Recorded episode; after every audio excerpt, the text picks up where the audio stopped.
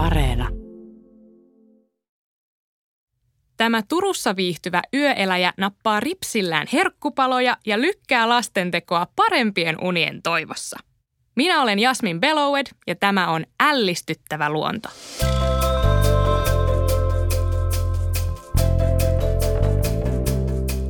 Lounais-Suomessa asuu pieni pörröinen nahkasiipinen otus, joka elää öisin.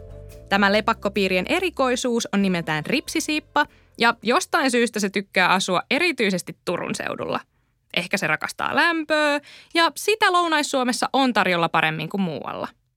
Ripsisiipan supervoimia ovat sen jalkaräpylöistä löytyvät ripset ja huikea kaikuluotaustaito, jossa se on vaatimattomasti Suomen mestari – Ripsisiippa tarvitsee kaikuluotausta suunnistukseen ja metsästämiseen, ja kaikuluotaus toimii niin, että lepakko päästelee korkeita ääniä, jotka heijastuvat esteen kohdatessa takaisin sen lepakon korviin.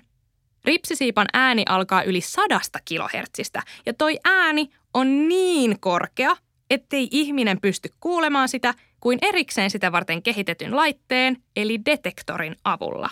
Ääni on tuplaten korkeampi kuin Suomen yleisimmällä lepakolla, pohjanlepakolla. Mitä korkeampi kaikuluotausääni on, niin sitä pienempiä yksityiskohtia sen avulla pystyy havaitsemaan.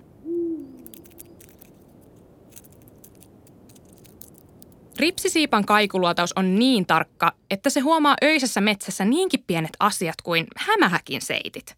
Siipan pyrstöräpylässä on ripset, joiden avulla se sitten pystyy nappaamaan hämähäkin verkoltaan. Nyt on tarkkaa.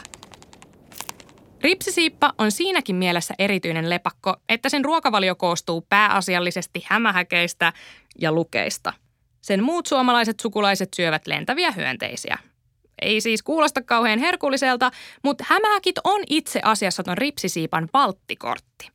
Kun syksy saapuu ja hyönteiset lakkaa lentämästä, niin tässä vaiheessa muut lepakot hakeutuvat horrospaikoille.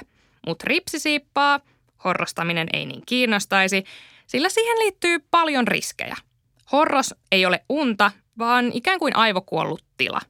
Silloin kaikki hidastuu ja vastustuskyky taudeille heikkenee. Horros aiheuttaa ripsisiipalle jopa hermovaurioita ja siksi se yrittää välttää horrostamista mahdollisimman pitkään. Onneksi hämähäkkejä ja lukkeja on tarjolla pitkälle sinne syksyyn saakka – kun muut lepakkosukulaiset ovat jo vajonneet koomaansa, niin ripsisiippa lähtee kohti hämähäkkibuffettia, virittelee ripsensä saalistuskuntoon ja iskee apajille omassa ylhäisyydessään. Syksyn kylmetessä ja ravinnon loppuessa sen on kuitenkin lopulta pakko etsiä talvehtimispaikka.